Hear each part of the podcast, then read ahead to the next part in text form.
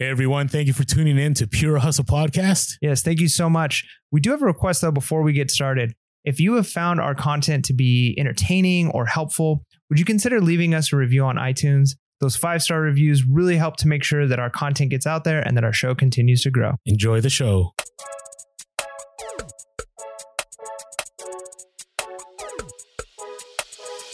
Welcome to Pure Hustle Podcast. I'm Mike. And this is Orlando, and we're here on episode 387, a themed episode. And Yeah, we got right. we got a jam-packed one.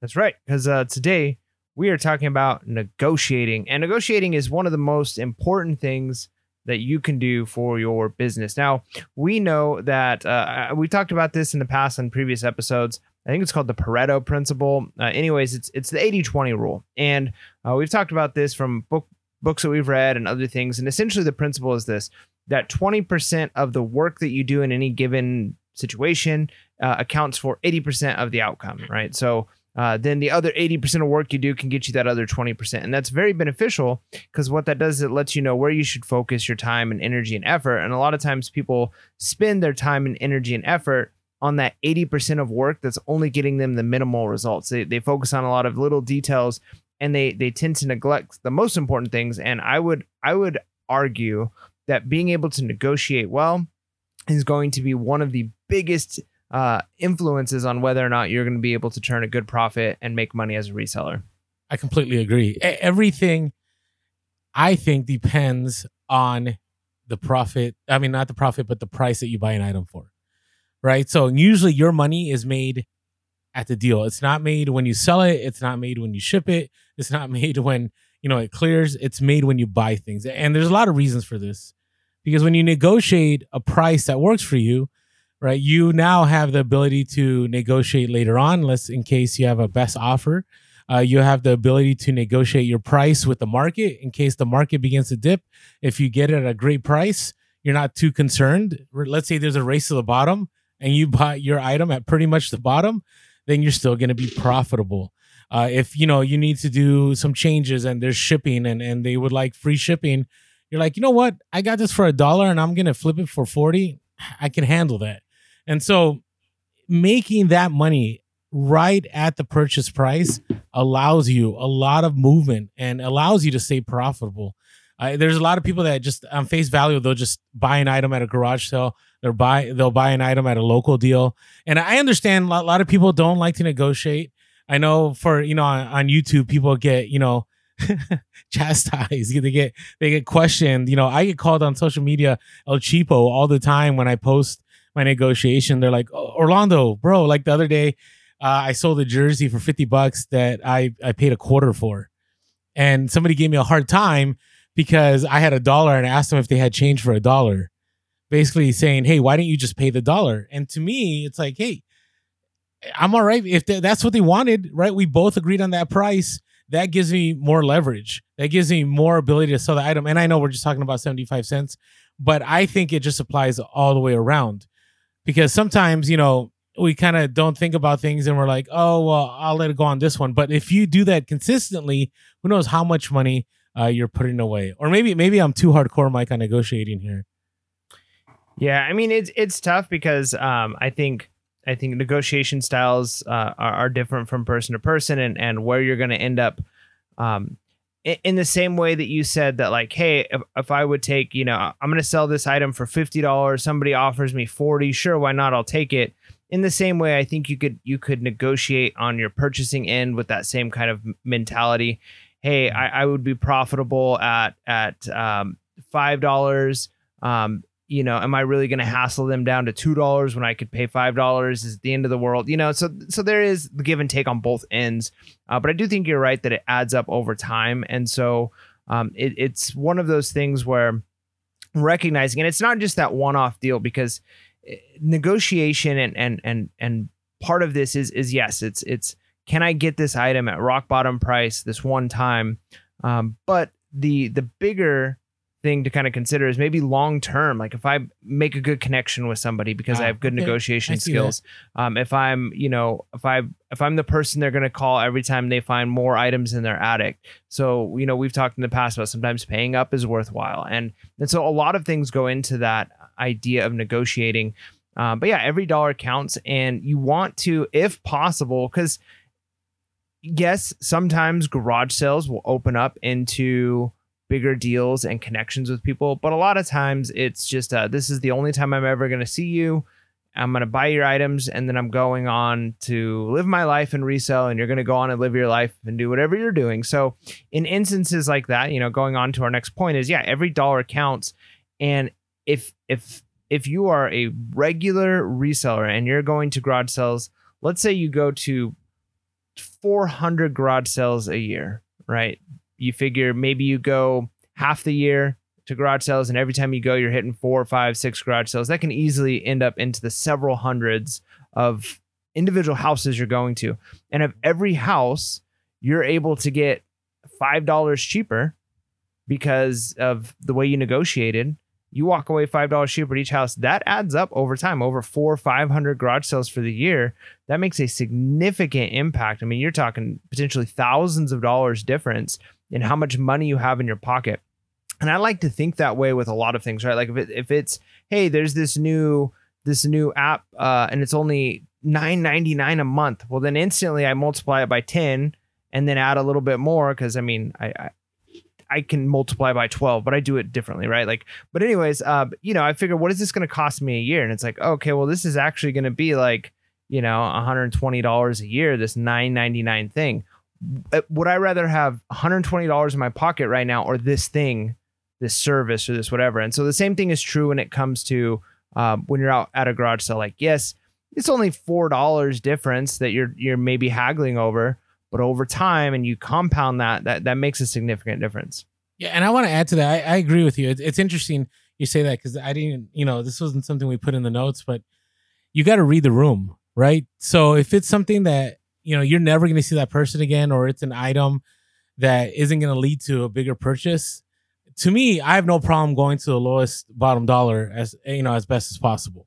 But if it's something where you know you're talking to them and they're like, "Oh yeah, you know, I have a whole storage unit full, or I have some other items," you know, and so I, would love to connect with you. If you're getting that vibe, or you're understanding that there's more inventory, sometimes it's better to make sure in your negotiation you're thinking about the long term negotiation right? That you don't want to go for that bottom dollar because you want them to go to exclusive to exclusive to you. And I've had that happen multiple times. I've had times where I negotiated the bottom dollar and uh, I pretty much never got a call back. And I was like, you know what? I probably shouldn't have negotiated so hard. And I've had other moments where I've negotiated and I've taken maybe 10% more, maybe 20% more than I'm comfortable with, but understanding that I'll get a call back, and I've gotten a call back, and I still get a deal. So it it all depends. You got to make sure you read the room, but yes, every dollar counts because in the end, even even let's say you go to five houses and you save five bucks at each house, that's twenty five dollars, and in a garage sale world, that's a lot of money to work with uh, when you're going out to garage sales. And if I would say this, if you're going to garage sales and you know you're struggling to keep how much you're spending to under $300 now it all depends on what you're buying. But if you're struggling to keep it under $300 i would say you got to work in your negotiation. Now if you're buying a ton of items at one time and they're very valuable let's say you you fall upon you know 100 vintage tees right? And they're wanting to sell them for five bucks each. Well yeah that's understandable. Or even 10 bucks each or 20 bucks each depending on what it is. But i find on average most mornings it's really hard to spend out that max, even when you go to community sales. But again, it all depends uh, on what you pick up.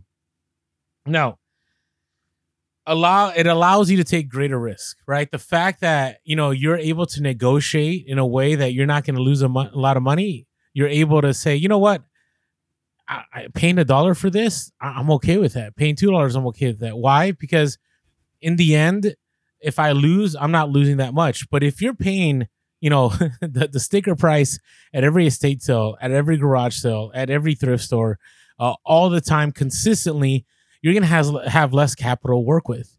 But if for example my first encounter with duck decoys uh, i picked up 12 duck decoys for $12 i had never bought a duck decoy in my life. And 12 bucks? Like that that was great. I and you know the guy had asked for like 20 30 and i'm like i don't know. I don't really sell like decoys, and he's like, you know what, I'll give them to you all for twelve. I was like, fine, that I'll I'll do twelve bucks. And guess what? I made out, right? I just I sold the first one, and everything else was profit. But I was willing to take that risk. Now, if they they were each five bucks a piece, and there's twelve of them, and it's sixty dollars, I don't know. I don't know because what if they're all you know duck decoys that are worth ten bucks a piece or you know five bucks a piece? I'll still be profitable, but it's going to be a lot of work to package those items, to ship those items, and so when you're able to negotiate uh, for a really great price, it allows you to take greater risk. It allows you to buy bigger bundles. Uh, all the time, for example, I'll buy like huge bundles of, of vintage toys. And, you know, if I get them for, let's say, less than a dollar a piece, I don't mind dropping $300 because that gives, is giving me 300 items. And, you know, if they're all vintage and, and I know enough to spot them right away, I know that yeah, I spent three hundred dollars, but I'm gonna make my money back, you know, within the first fifty items, and it was totally worth it to me. So it allows you to take those bigger risks. If you're not negotiating, you are you're holding on to your money more, and you're unwilling to buy more items, or even let's say learn other niches. Right? What what allows you to learn other areas of reselling is when you're able to get it for cheap, realizing, hey, I'll still be profitable. I can learn a little bit, and I can continue uh, making that money. So definitely negotiate yourself to the best possible price so you can take more risks. Yep. Um, no, that's good. You, what, and then we already kind of talked about the other idea of like yeah. building uh, relationships. You know, uh, when you're at a, a, garage sale, a thrift store, a local deal, that negotiations you got to kind of think long term. Uh, so that's our next point too. Is is even just especially I, think of something like a local deal, right? If you're dealing with a local deal, you're talking to somebody back and forth on Facebook Marketplace. This might be somebody who has uh, in a niche that you're interested in. They've got uh, they collect those things, and so the way you negotiate, the way you talk to people is going to make a big difference on whether or not you can build that relationship. And that's going to be our whole next section too, is some of the best practices for negotiating in order to ensure uh, that not only do you get the deal that you're trying to get, but that you also do so with everybody leaving the negotiation feeling like they um, they won. Everybody feeling like they're in a good place and not creating hard uh, or, or bad feelings between people. Uh, but I think we have uh, we have a, a, winner to announce. Is that right? We do. So I actually got a random comment selector. I had to do it on my other MacBook. So I don't know how well this is gonna come out, but I want next this- time we should just we should just like do it before we record since we were doing a recording anyways, and I'll just put the person's name up on the screen. yeah, but I don't I don't want anyone ever questioning us whether we're being legit about it. So that's why I like doing it this way. Now, you were right. I should have had just said comments because when I said specific Q4 I, items that you were glad to be rid of in January, like when I did this comment picker, like I had to filter out. It was like impossible. It was so much work. And so I just ended up, we're going to go through comments. Hopefully, the first two that we select actually talk about that and we can get our winner right away. Yeah, but how about we just do whatever comes up, right? Like, I mean, comments. No, no we comment, can't change. It's we can't change the rules after the fact.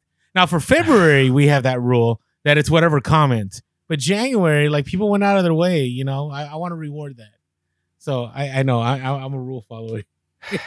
okay, so in case you're wondering what we're talking about for the contest, so my reseller genie, great software for bookkeeping. If you're a reseller and you're like, I have no way to track my profit loss, I have my taxes coming up. I'm scared. I don't know what to do. My reseller genie is the solution for you. Uh, we have our own uh, promo code Pure Hustle, which will give you 15% off the first month. It is an amazing tool.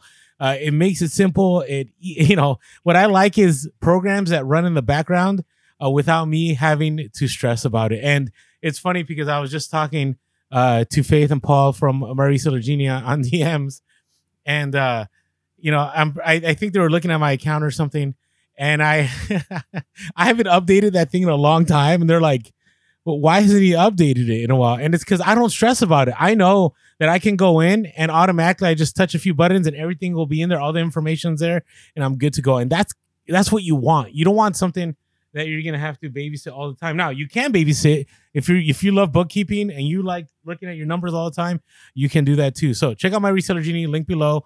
Uh, our code Pure Hustle for 15% off the first zone. Now, the winner of January, whoever left a comment of an item they wanted to get rid of in Q4, uh, will get a free month of my reseller genie. So when your name is announced, okay, what you need to do is uh, email us, and then we'll send you the contact info for you to get set up uh, with my reseller genie. Okay, are you ready, Mike?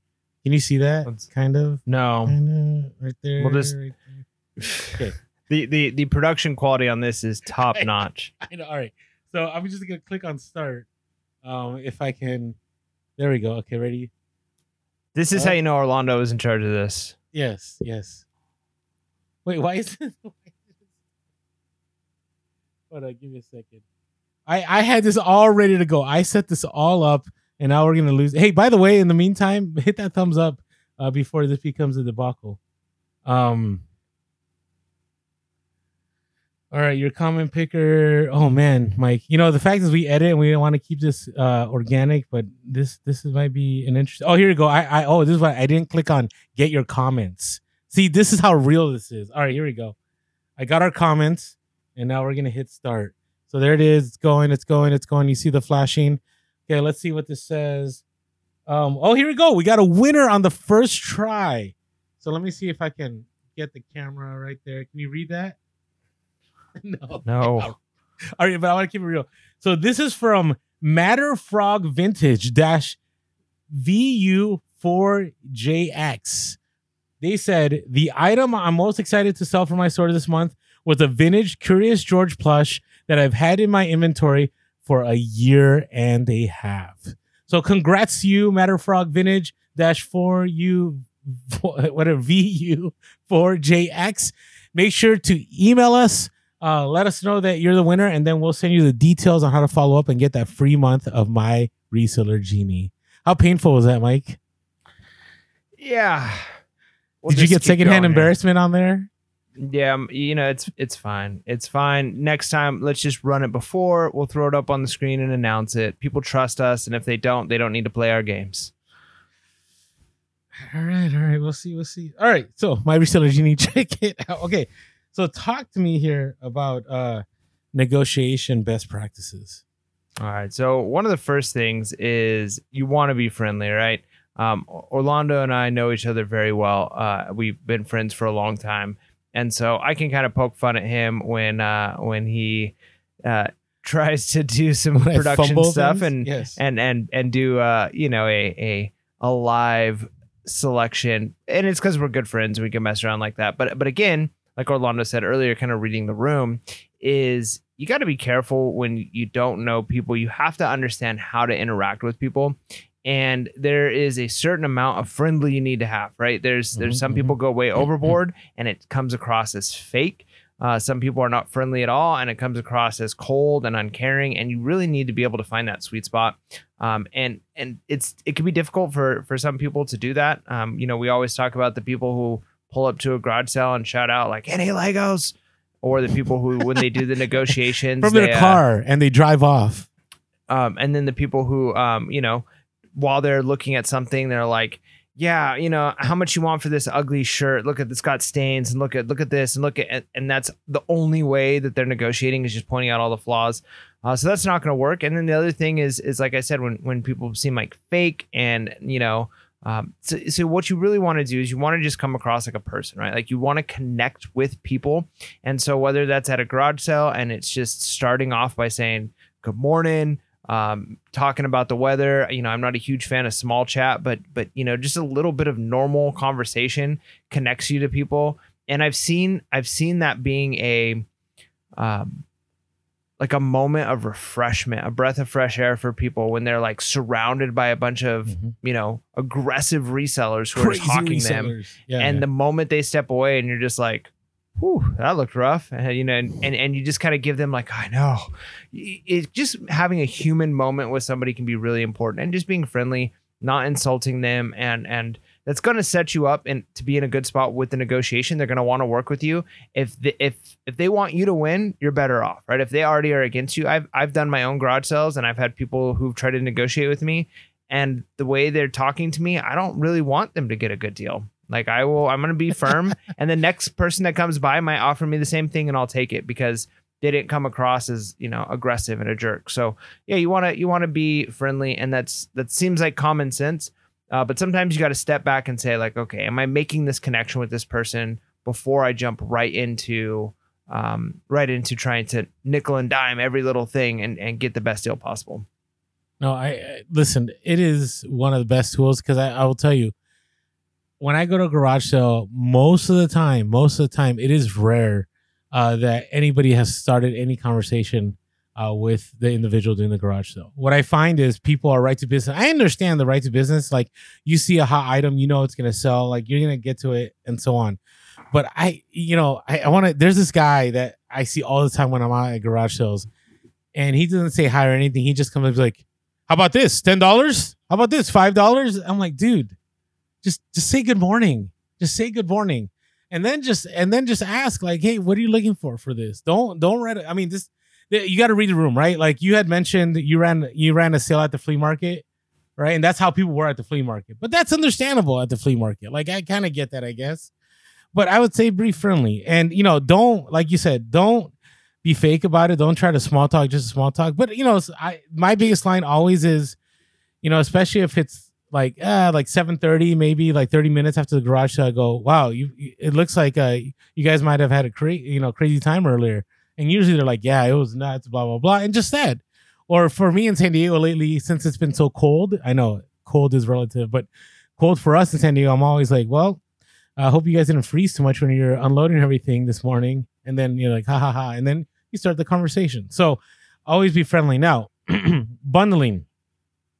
Okay, is your friend. Uh, I, there, there's two ways to do this. Sometimes you want to see if the items you're picking up are even worth bundling. And what I mean by this is you might pick up something, let's say, I don't know, I have I have stuff here. Let's say this Nerf gun, right? And you're like, hey, you know, this Nerf gun, probably a quarter at a garage sale. Okay, maybe a dollar. Okay and you're like, hey, how much for this? And they're like, uh, ten dollars. Okay. To me, that's already a signal for me to just not even look anymore. But you never know. Like I, I've I used to have that approach, but sometimes like you'll pick up something else that's super valuable. Let's say this was a gold salt shaker and all these random things on the podcast table. This gold salt shaker, and they'll be like a dollar, even though this is worth a hundred and this is only worth fifteen. Right. But I would say don't try to buy right away. If you see other items you want, work those all together. What usually I do is I'll start with the first item and I'll say how much how much do you want for this? And they're like, uh, I was looking for this. I'm like, okay, okay. And then I don't say yes or no. And then the, in my mind, I know, okay, I can bundle and I can negotiate with this person, or it, it's not going to be worth it to me. So usually they give me a good price. And then what I'll do is I'll tell them, all right, cool. Let me uh is it okay if I get a bunch of items then we talk about, you know, final price later on? And most of the time, I would say 90% of the time it works out for me every single time. Right? And and they know it. Like they know what they eventually That's like an anchor anchorman moment there. 90% of the time it works out for me every single time. right. Well, I was trying to put up some arbitrary numbers, so there you go. I am from San Diego though, you know. Nice, nice. That's so, true. San Diego. All right. Um, yeah, it's good. Bundling is good. And then, like you said, just asking right off the bat, uh, just what a price is, or just paying attention when you hear somebody, you know, say that the the random uh gadget that's worth like a dollar. Uh, and they're like ah eight dollars for that and they're not budging for anybody that's asking stuff you know it's not even worth your time so it's it's useful to do that just kind get a gauge of where they're at uh, before you begin the, the the bundling process and the shopping process. Now, the next one is the um, Ackerman method, and we did the uh, the uh, what's the negotiate? What's the name of the negotiating book that we read? Um, Never split, split the, the difference. difference. Never split. The difference. Yeah, so never split the difference, and it, it's a, it was one of the the most impactful books as far as um, ways to negotiate and deal with people that we've read. Uh, go check out our episodes. We did, I think, four episodes, three or four episodes talking about that book and, and how it applies to reselling. Now, this is one of the ones that is kind of um, intuitive, I think, for a lot of people when it comes to reselling uh, or negotiating. This is probably what most people think of when they think of negotiating. And it kind of starts with um, you giving an anchor number, a, a low number. Um, he uses a method, the, the Ackerman method is, I think, a, a, specific series of numbers. I think it's like 65%, 85%, 95%, or 90, and then 100. Uh, but I think those numbers maybe are a little arbitrary when it comes to the types of negotiating we're doing. If you're doing big negotiations like a salary negotiation, or you're doing something like that, um, you're talking like tens of thousands of dollars, then maybe uh, it's worth really paying attention to those specific numbers. But otherwise, just think of simple, right? You you want to the most you'd be willing to pay for this is 10. You'd be happy, maybe not even most, but you'd be happy to pay 10. If I paid $10 for this salt shaker, I'm going to be able to clean house. I'm going to be able to sell it for a profit. I'm going to be happy. Instead of starting with, and you should never give the first number. That's one of the things we'll talk about next. But um, when it comes down to you know the the back and forth, you're to want to in your head start at like how about six or how about five? And if they say no, then you can move up to the seven, and then you move up to the eight, and then you move up and then you finally land on 10 and they think that they've come somewhere but you ultimately ended up where you wanted to be you never start with that number you're looking for if you're hoping that you can get it for 10 don't say 10 right? You got to start lower than that. Um, and i like the idea of even giving i mean this is the ackerman method is a is a is a uh, a incremental increase. I prefer to kind of skip that whole process and just mm-hmm. give the in betweens and say look i was thinking somewhere between six and ten dollars for this. Because and and and that is if you're like kind of going back and forth for a while they won't give you a number because then they're going to happily take the 10 because they're like oh i mean i'm not going to take six um, but you never know. Sometimes you start with that six seven eight and you get you get it on that and you don't have to pay that that high number uh, in the first place. Yeah and and listen it it's it's such a great method. It, it really is. And here's what here's here's what you want to do. You want to make sure you already have this conversation taking place in your head before you approach the person. You want to make it as as disconnected emotionally as, as possible. You just want to say, "Hey, I appreciate it. I, I was thinking of this," and make the number you want the high number, and just keep it there. Just make it very simple. Now, I I will say the Ackerman method has has worked. It works a lot. I would say on local deals. Uh, when you're contacting people on on Craigslist or on Facebook or whatever it is, I, I find more success there. At, at, garage sales, it goes to the next thing. You know, never give the first number. Uh, but, but before I do that, let me. I want to add one more thing to bundling, or in, in general. Uh, when you pick up an item, okay, and and you're trying to negotiate it into a lower price, don't act like you know exactly what it is. Don't go, you know, like this VTech toy. Okay, don't go. Yes, I was wondering what you would do for that VTech talking first words little smart ABC toy right? Because then it's like, whoa, like why is that person know so much, right? Or I, I see this all the time with with like Bose. Like all the time, I'll, I'll see a Bose and I'm like, what are you thinking of that speaker over there? What are you thinking on that toy? Like, be very generic because what ends up happening is once you do those keywords, you also put yourself at a disadvantage because I've had people do that in front of me negotiating with, uh, with the buyer uh, with the seller at a garage sale and then the seller goes what was that called? And they'll pull out their phone and they start entering that info on ebay and looking at comps and they've already doomed themselves. And you don't want to you know end up messing your deal before it even gets started. All right so uh never give the first number we used to have people debate and people will still debate this but i'm, I'm telling you I will stick to this rule for anything. This is if you're negotiating a salary at your new workplace. Uh, this is if you're negotiating your car. This is if you're negotiating anything. You never give the first number because what what it does when you give the first number in anything, that's going to end up being your starting point.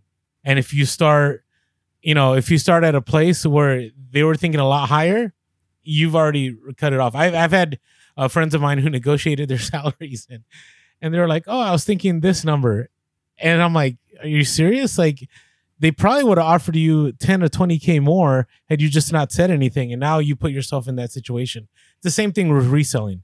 I can't tell you how many times there was an item that I knew I could sell for a hundred, and I was hoping they would at least say 20 bucks.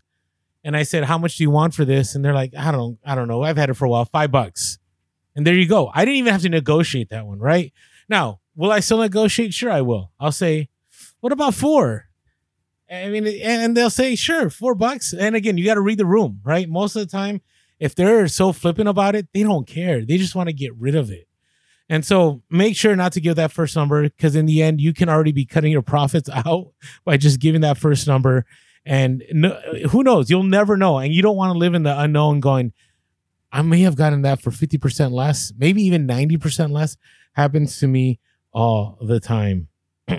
and this next one, you want to intro this since I already intro this in an awkward way? It's awkward, right? That silence that I just gave there. Yes. Yeah, I was. I, I really wanted people to feel it. They probably, for some people, probably were like, "Oh, oh no, my, did my podcast stop?" So we've we've done this on the podcast before, where we've actually done, and we're not going to do it this time, um, because We say that every time. but I'm not doing it. So, um, okay. but yeah, so the not giving the first number leads into um, awkward silence is fine. Um, I I learned as a teacher one of the things that I had to learn really early is I had to be okay with some silence, knowing mm. too that sometimes students they would get awkward and and and they would feel awkward in silence. But when I'd ask a question, if it was like five seconds of silence, which which doesn't sound like a lot, but in a classroom when all of a mm-hmm. sudden nobody's saying anything, it feels like a really long time. And then and then there's this feeling of like, well, maybe I need to say something now, and and like now I need to say break the silence. Maybe I need to give them the answer, give them more prompts. But sometimes I just let it sit for 10, 20, 30 seconds, and kids start like, but then then some people think they really have the time to think about process and then they'll give some uh, an answer. Uh, sometimes because they don't want to sit in the awkward silence anymore. I have students who don't like to participate at all but if i let the room be, be quiet after i ask a question and just look around sometimes they'll answer just because they want to break that silence. And that's the principle here is if somebody were to tell you like if they ask you like well, well what do you want to pay for it? And you could say i don't know like this is yours like what do you think? I, what, what are you what are you hoping to get for it? And they they don't budge and they're like i don't know what do you want to offer me then you kind of just ah. or even if they give you a number right if they might maybe they say like how about $25 for that and you can just go ah. and you kind of look at it and you sit there and you're silent for a while and you just let that silence sit people feel awkward in it and it, this might feel like i'm going against the idea of being friendly this isn't an awkwardness of like you're making somebody necessarily purposely uncomfortable You're not a weirdo. but yeah. they feel uncomfortable themselves, right? Like they're seeing it within themselves that it's quiet. They're not feeling like you're being awkward, but that silence, they want to fill it. And so a lot of times people will do anything to fill that silence. They'll say something, right? They'll be like, "Oh, you know, okay, like maybe, okay, maybe 10. And then you go. You know, or, you know, f- five, five dollars is fine. And I've seen prices drop. I've seen them give the first number. Uh, so don't be afraid to sit in some silence. There's only been a couple times where I've done the awkward silence thing, and then you get interrupted. Somebody else comes up to the the buyer or the seller and starts, you know, offering them something for something else, and then it kind of breaks that deal. Uh, that moment kind of gets ruined. Uh, but yeah, awkward silence can be a very powerful tool. Don't give the first number if you can help it. And one of the best ways to get them to give you a number mm-hmm. is just be silent. And I want to add something to that. Uh, I can't tell you how many times I've had the awkward silence. And let's say, you know, they wanted 20 for something, right?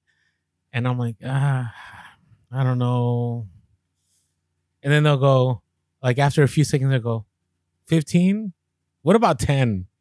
then, then I'm like, sure. Like I didn't even have to say a word. Like within seconds, we dropped fifty percent, and I'm telling you, it works. Now, if you really are uncomfortable like i i thrive in awkwardness like i love awkwardness uh, my teaching style i i will let a room sit quiet for five minutes until somebody speaks because i don't want the same uh, people answering the questions when we have discussions and so and i've done it i'll put a timer on like i'll say let's see how long we go awkward and somebody always has to break the silence but if you can't stand the the awkwardness it doesn't hurt to pick up that item and just just look at it. Don't say anything. Just go, hmm. and just let that ride until they say something. And that's one way for you not to feel as awkward because your mind is occupied with that object. They're wondering, like, what is this person thinking? And eventually they'll break the silence. But I, I will say, out of everything we give in here, awkwardness to me is is the best one. Because I don't know, for whatever reason, awkwardness allows you to negotiate without saying a word.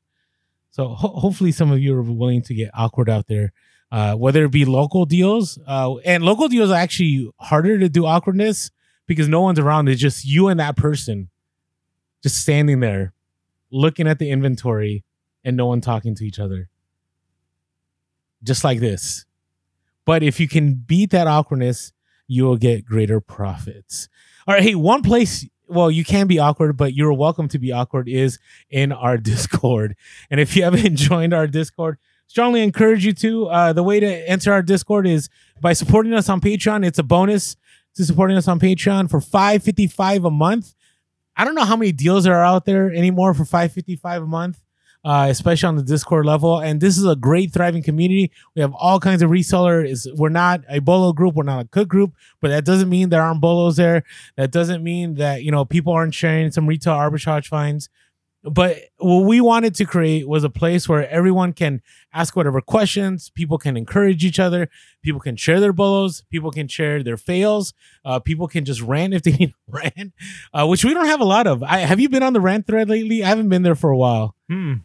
There, there i don't think No. there's much on there i don't get alerted to it much there so if you haven't yet uh, help us out on patreon uh, go to patreon.com slash pure podcast and you can sign up for 555 a month or you can go to the link below uh, also, make sure to be following us on all social media. We are Pierce Podcast. On Twitter, we are Pierce Cast. Uh, if you're listening to this podcast and you haven't yet subscribed to our YouTube, jump on over to YouTube, hit that subscribe button, and hit that bell notification so you're not missing our lives that we do every Monday now.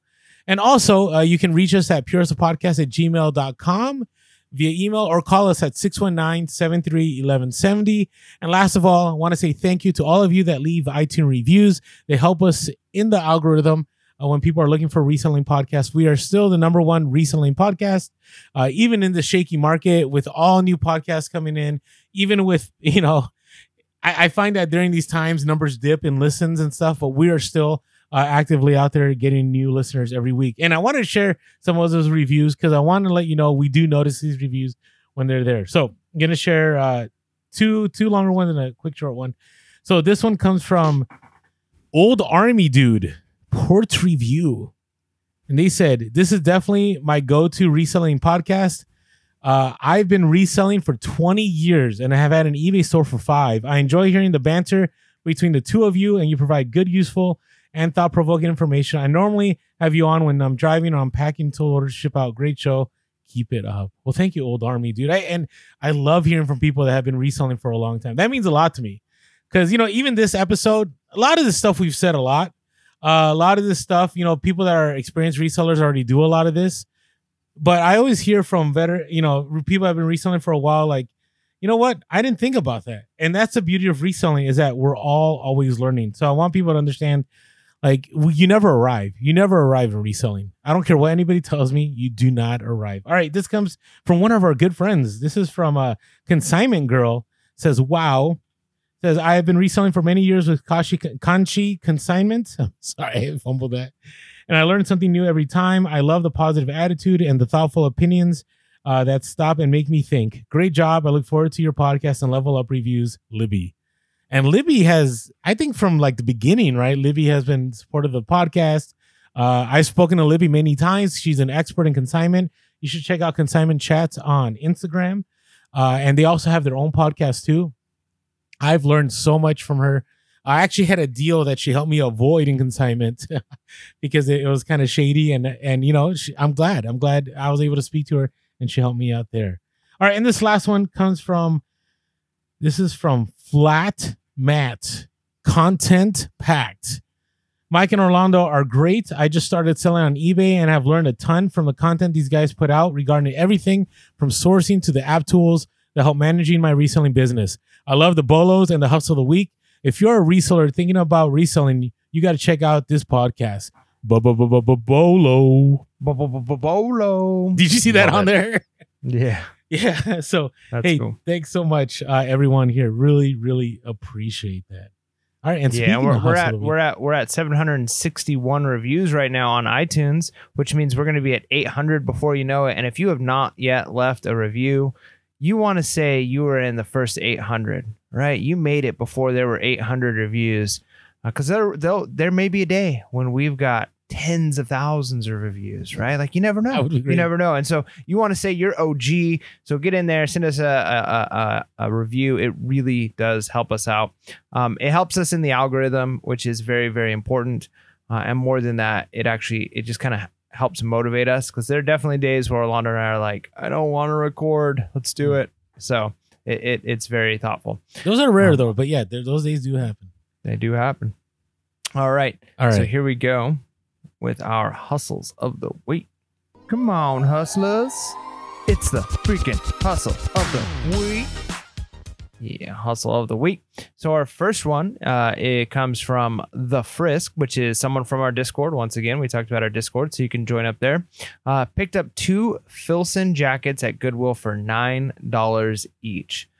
That might seem like high for a jacket, but listed on eBay with best offer, and I've gotten offers of 150 for one, but I'm holding out hope on something closer to 200 since the one is wax line and flannel line and retails for $350. Sold one already for $175.99 in less than a week. So man, you think you figure you paid 18 bucks for the two of these, you made uh, you know, uh 100 and, and, and nearly $180 on just that one. That's that's some serious profit and you still got one more to go. So that is that's that's a hustle of the week for sure. And the fact that he picked up a Filson jacket, not one but two from the store that shall not be named. Have you ever picked up a Filson, Mike? uh, I don't think so. That's a grail item. I have never, ever in my 10 years plus of reselling, ever came across a Filson in the live. It's just it's just wild to me. So nice nice work there, the Frisk. All right, this comes from Killer from the Discord, one of our great contributors on there. Very knowledgeable, a lot of expertise. Uh, you should join the Discord alone just to he talks about on there.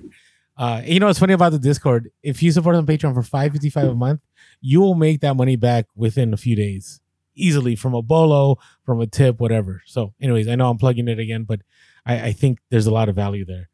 So, Killer from the Discord said, I've developed a relationship with a specific thrift near me and will let me know when they have stuff I sell.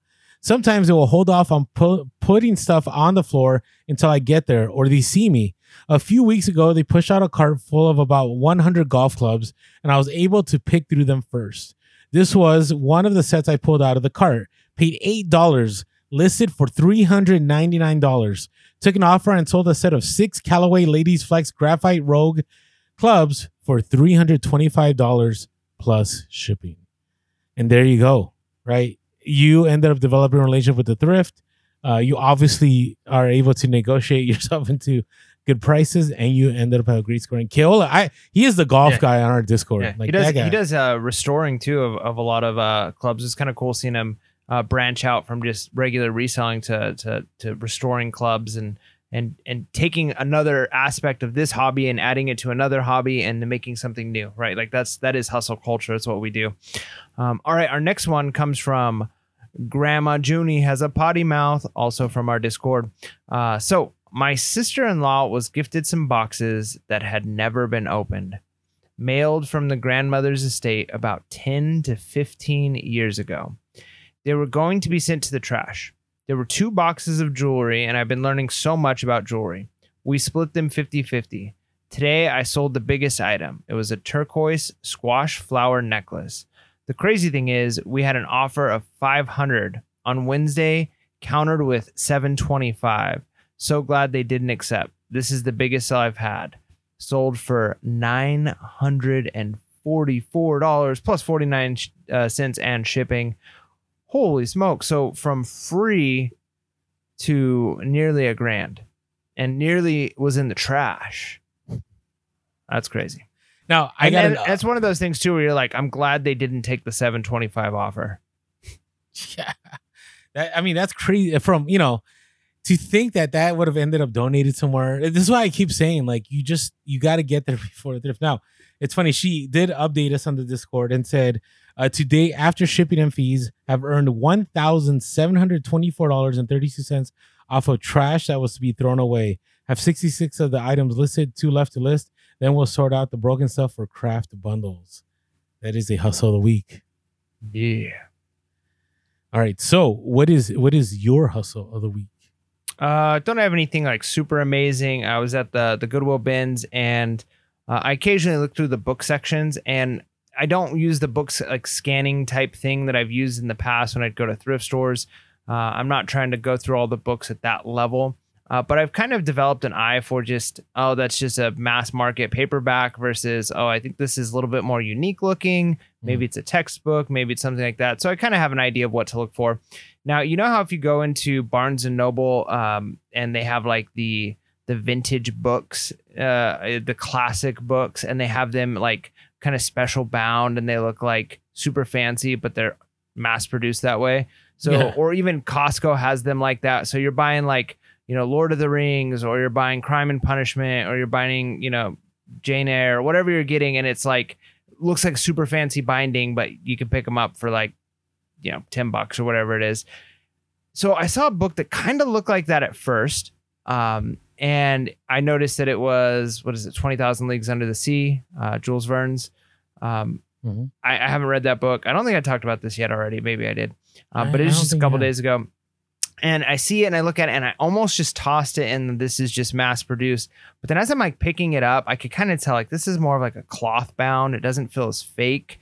Um, it it's it kind of has like a good looking binding on it. So I opened it up and sure enough, this was something from like the 50s. And it was, I mean, that's still not like super vintage, uh, but it was like a special publishing of this book in like a nice binding. And I look it up, and this book is going for close to fifty dollars on eBay pretty consistently, right? So uh, the books at my bins are sixty cents each, and just to think like this was skipped by a ton of people. People had already been through those bins countless times, and there was a fifty dollar book just sitting there, and I almost passed up on it. But but again, just having that experience, I get what people talk about. I don't have it quite yet with clothing because I don't like selling clothes that much.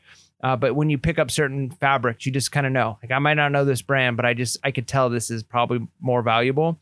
And sometimes it can be that way with books. It just by by I don't know if I've seen this one before, or this looks a little bit more unique, or this binding feels a little bit uh, fancier than just your typical mass production. No, I, I, you just, you never know. I mean, it never hurts to look. It just never hurts to look. I mean, like, you know, the story of my anime books, right? To me, they just look like some paperback manga. Like they, they I didn't, there was much value, but there's value sometimes, you know? So, all right. So I haven't told you this, but I've been getting into the auction game uh, around here lately, uh, just because I, I needed something new. I needed something to uh, refresh me because I got- I got kind of tired. I got you know it was raining. Um, every local deal I wanted to have, like you know, was was tough because people didn't really want to, you know, I, it was it was just weird. The rain caused people to stop wanting to sell stuff. Um, garage sales had died, and I kind of was like, you know, maybe I need to go out and do some auctions. So I went I went to a few auctions. Um, I did I did some live and I did some line. Uh, I did some live and I did some uh online and so on. And I, I don't want to share too much but you know there's there's good stuff out there. The the problem with it is you know with online uh is that you can end up putting yourself in a really bad place because everybody has the same information that you do right? Everybody can research items ahead of time. Everybody can uh, look at items ahead of time. And so it's kind of tough. But if you go to a live auction it's a little bit better especially if they do it right away. Uh, so i ended up scoring uh, it wasn't at a live auction; it was online. And the crazy thing is, there was this crazy bidding battle that happened between an- me and another person. Uh, and I saw one item in there, and I'm like, that item sells for 200. I know it sells for 200. If I can get this item for less than 50 bucks, like I'm in, I'm in, you know, I'm gonna win. So it passes. And the problem with online items is that you can bid like a week or two weeks ahead three weeks ahead, a month ahead, and that that thing by the time you end that item, like it's not even worth picking up anymore because the price has gone, you know, through the through the atmosphere. So, or stratosphere or whatever you call it. So, I'm you know I, I'm visiting a college with my son, and the auction's about to end, and they ended up beating my max bid, and it's over fifty bucks. So now I'm like, ah, this person's not gonna win. Click. I kept bidding. We went back and forth, back and forth, back and forth. And I got to tell you, there's there's a gambling aspect to auctions. There really is. It's kind of like you got to win at whatever cost, right? It's it's kind of you know when you when you're gambling, and I'm not a gambler, but the times I have, I'm terrible at it because when I lose, I'm always like, you know what? I'm gonna go double for nothing, or I'm gonna I'm gonna get my money back, and you never do. You always lose. So I I just kept bidding, and it got up to 60 60 something dollars and I was hoping that they would bid one more time. I was like, ah, I don't want this. And they never bid again. And so I won. And I was like, oh, great. I'm stuck with this now. So I bought it. I picked it up. Well, what I ended up picking up was the item that I wanted. and there was this vintage um Shure microphone. Uh, Shure microphones are worth good money if they're working. I don't know if you know anything about Shure. I don't. I don't know anything about it. I just did some research. That was one of And it my was like a a- while back. Yeah, it was like a gray hammer paint on it that was still on there. I couldn't test it. Well, I paid 66. I sold that one uh, for $75 plus ship untested right away. And the item that I knew was money was this vintage Sony CD Walkman from the 80s. And I listed it. And within hours, somebody came out for me 120. And I was like, no, like this is worth more. And sure enough, somebody from, from Australia bought it for $191 plus ship. So I paid $66. Uh, and actually, in total for everything at this auction, I paid $100. I sold, I paid 100 I sold the CD Walkman for close to 200 I sold the microphone for about 80 I also have a reel to reel and I have a whole bunch of other media that I still need to sell. So there you go. sometimes, sometimes when you think you're gonna lose, you still win. That's right. That, that- that's where that, that's where I landed. Um, but you know, I, I don't know. I, I just can't wait to go to garage sales again. I, I just, I, I, I feel like at garage sales, there's a certain piece about being out there, especially when you're there early and there's not that many people. Or when in an auction, just too much anxiety for me. It's like the bins. I'm not a fan uh, of the anxiety. So, anyways, what what do you have you done an auction before? Um, I've done, yeah, I've actually done um a couple. Um, haven't won anything on them, so and and probably for the best. Um, I want to do some live auctions. Uh, online auctions, you're right. It's you know it can go either way. Um, everybody has the same information, but then again, you also got to remember in the same way of like p- certain people are in certain niches and others aren't, and so you're really not competing against everybody. You got to there has to be crossover between the people who are on that same auction as you are and they're interested in selling the same types of things you're interested in selling so um, it, it's maybe not as much competition as you think but anytime i've hoped and tried to, to win stuff I've, I've always lost so what can you do Yeah, I know. And so now I'm addicted. Now I'm addicted because I enjoyed the thrill, the dopamine hit, and so I, I think I, I think I need I think I need to take a break from from all of that because you know you can get in those auctions and you can end up losing. You know. no So hey, before we move on, just want to talk about one of our our great uh, partners in all of this is American Bubble Boy. Uh, American Bubble Boy has always supplied uh, the bubble wrap I need, especially because you know that CD Walkman. Like it was nice to have the great bubble wrap for there for the Shure mic. It was nice to have that bubble wrap out there. So if you haven't purchased American Bubble Boy yet, strongly encourage you to do so. It is the best priced bubble wrap out there, fastest shipping. It is free shipping. You can get even next day, depending on your area. Uh, they also have tape, uh, and if you use our code Pure Hustle, you get five percent off. Which you're like five percent. That's not a lot, but actually, it's already pretty cheap, so it, it's not bad. And if you use the link below, it helps us out, uh, and in the end, it helps you out by getting a great product. All right, are you ready to talk about advanced negotiation tactics? Yeah, and we'll kind of move through these quickly because we are recording right before we go live on Monday. So, just a quick reminder for those of you who have not gone over to YouTube, uh, make sure to, to subscribe to our YouTube, hit the bell notifications because we go live uh, right now on Mondays, but we've also been live on our, our Wednesdays as well. So, you want to make sure you get those notifications. Uh, so, let's talk about some advanced negotiating uh, best practices. And one of those is um, being emotionally attached to the item or being emotionally attached to getting the deal. Now, uh, there's a couple of different ways to look at this. Um, if you can kind of uh, oftentimes remind somebody why it is they're selling something, if they've brought something out to a, uh, to, to the the side of the road or into their garage to sell, and um, you can tell they kind of they're hesitant to let it go. Um, you can ask them like are you are, are you hoping to sell this? Or maybe um, you know it looks like maybe you're a little bit attached to this item. And a lot of times just by causing them to cognitively like actually consider and think about what they're going through they might realize oh yeah i am kind of being uh, maybe a little bit foolish about this. I do want to get rid of this. Um, and there's different ways you can do that. I mean you can be a little silly about it and say things like hey you'll never have to see this thing again or do you really want to have to take this back inside? or uh, little things like that can help. Yeah. um so but but just reminding somebody that hey they brought it out there because they want to sell it. You've got money now um, i can take it off of your hands unless you don't want to sell it i understand like saying things like that can be and again you can do it where it's almost condescending or like well you're never going to sell it if you don't sell it to me at this price You don't want to come across like that. Uh, but yeah, just just recognizing that, and sometimes just being nice too, because they might have some emotional connection. I, I remember I, I bought a bunch of uh, Melissa and Doug toys like in bulk off of somebody one time, and the lady actually started crying as she was selling them, and she's like, "This is just." My kids like i can't believe i don't have kids who are playing with these toys anymore. Like they've grown up and and and just recognizing that too. Like sometimes they do have emotional connections stuff. And so um you know understanding that can be helpful.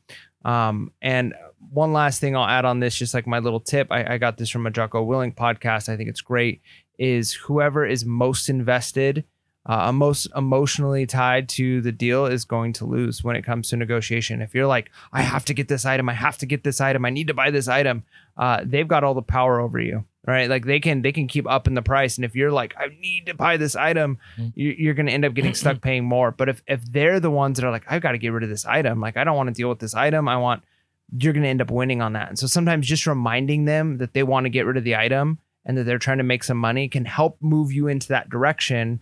Uh, and and even seeming maybe a little disinterested in in the sale if you're like oh that that, that maybe that's a little high for me uh, and then put it down and maybe turn your back on an item a lot of times that's what it takes for them to go oh wait he did offer me 50 for it. Okay okay i'll take the 50 you know? So uh, that those are helpful tools. No and and again let people tell their story right? It, it, the thing what i've found is that people when they're emotionally attached to an item right? They're they they care more about the item in the sense that they they don't want to just sell it to somebody that's not going to care about it that has, that has no interest in the story. And i can't tell you how many times I, have come across people and i'm like hey I, I can tell you're emotionally attached. Tell me a little bit about it. And then when you know i don't know if they're going through the grieving process or whatever it is it's kind of therapeutic and they'll go you know what? Um i've had this for a while. It's time for me to move on and you know thank you for listening to me and they'll be like you know, I'll work out a deal with you. And it happens to me all the time. And again, you got to read the room. Sometimes it's best to just go, you know what? I, I, know this means a lot to you. And I've done this before. I said, you know what? Why don't don't sell it? Just put it in your garage. Keep it. Why would you want to sell that? That that's your dad's, that's your mom's, that's your grandmother's. It's it's in the family. You you don't want to do that. But one way to do it is, you know, let people go through it and then eventually they'll get to a place whether they actually are emotionally attached to the item or not. Now, what do you do when eBay listings are used? Right. This is this is the one that a lot of people get annoyed about all the time. Yeah, and my we can. Oh, I was gonna say yeah. Let's end on this one. I think this is a good one. oh, oh, there's so many, so much good. All right, maybe we'll do like a mini sode. Maybe our next mini sode will be part two of the advanced eBay negotiation. That's right. That's a good idea. Okay, so when there's an eBay listing, you might think it's over. You might go like, oh, you know, they have eBay listings. Here's the thing. Sometimes it doesn't hurt to ask and go like, hey, I saw, you know, your eBay listing. What made you come across and, and decide to use that eBay listing? And they may say, oh, you know, I just looked on eBay and, and that's what they were going for. So your follow-up question obviously would be, well, that that's what they're going for. But did you know that sometimes items don't sell what they're going for? Hey, let's look on the phone together and see what they sold for. And sometimes you might be wrong, and sometimes uh, they might be right. And what I've done is I've gone on the phone. I go, see, so these right here, uh, these you know sold for so and so, but look at how much the shipping was. Like, so that meant there was a lot of work. And so you know you may be better off selling it for cheap here, but you know maybe you could make the same amount of money and you could list it yourself. Do you want do you want me to help you? I can help you. Like I've I've sold on eBay for a long time. Here's here's some things you need to think about when listing. And what's happened is they begin to think about, okay, I have to list it, I have to deal with messages, I have to pack it, I have to go to the post office, I have to deal with the return. And then they'll go, you know what? Um, you know what, let's just sell it. let's just sell it. I don't want to go through that. Now, that doesn't always happen, right? These are advanced negotiation tactics this is when you really see an item, you think it's valuable. You, know, you you you're reading the room. You're like, ah, maybe, maybe they just put these eBay, you know, things out here just to think that's actually what it was worth. Now you do get it sometimes where they actually do want that, and when that happens, I go to bundle. I will throw it all in, and I and she's like, they'll say she or he will say, well, didn't you see the eBay ad? I'm like, yeah, I saw the eBay ad, but look, I'm purchasing all these items here And at the same time, you know, there's a lot involved in selling it on eBay. And so I was wondering if you still would work on the price with me. And sometimes they'll do that.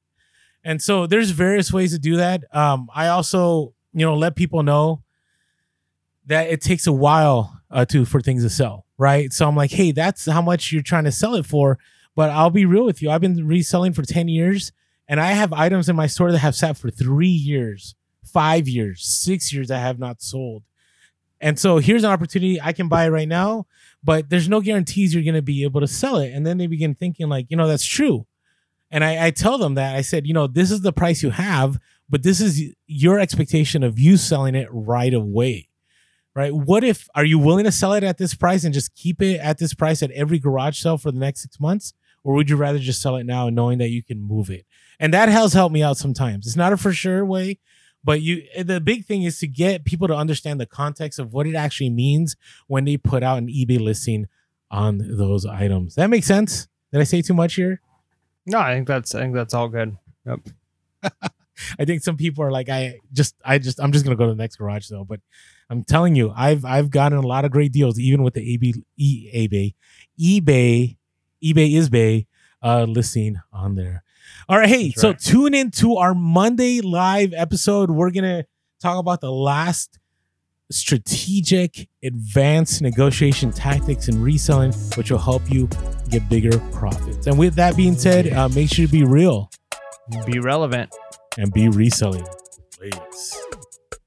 Peace.